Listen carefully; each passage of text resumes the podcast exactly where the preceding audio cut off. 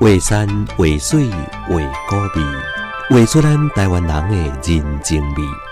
泡一杯仔茶，咱斗阵来分享江淮点点滴滴。江化县二水乡紧握着气势非凡的罗水溪，罗水溪除了是台湾上长的河流，以及拥有独特的水质以外，又搁运装着无数的宝藏，其中包括着罗溪燕石、温油石、水貂石、甲龙石等等。罗水溪燕石或者是基石，并不是清清彩彩捡到有啊，讲起来也搁有一寡机缘甲福分，也若无。就会互你踏破铁鞋无处找哦。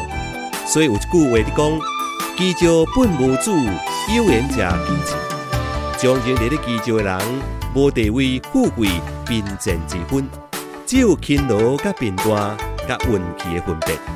时常一条溪谷，伫咧千万人行过了后，唯独甲这个石头有缘的采石者，会当无经意当中得到至宝。真正是溪谷行过千万人，基石流台有缘人。二水乡介意采石的人，拢无好人，捡燕石甲基石有靠缘分甲福分的事实。虽然缘溪去捡，未当保证会当满载而归，有当时甚至空手而回。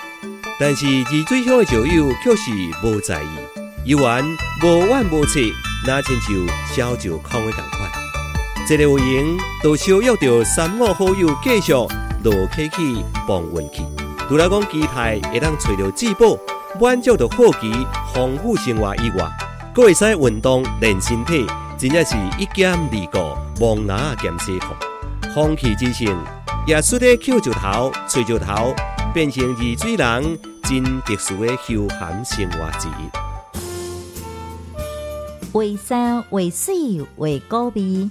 画出着咱中华人的人情味。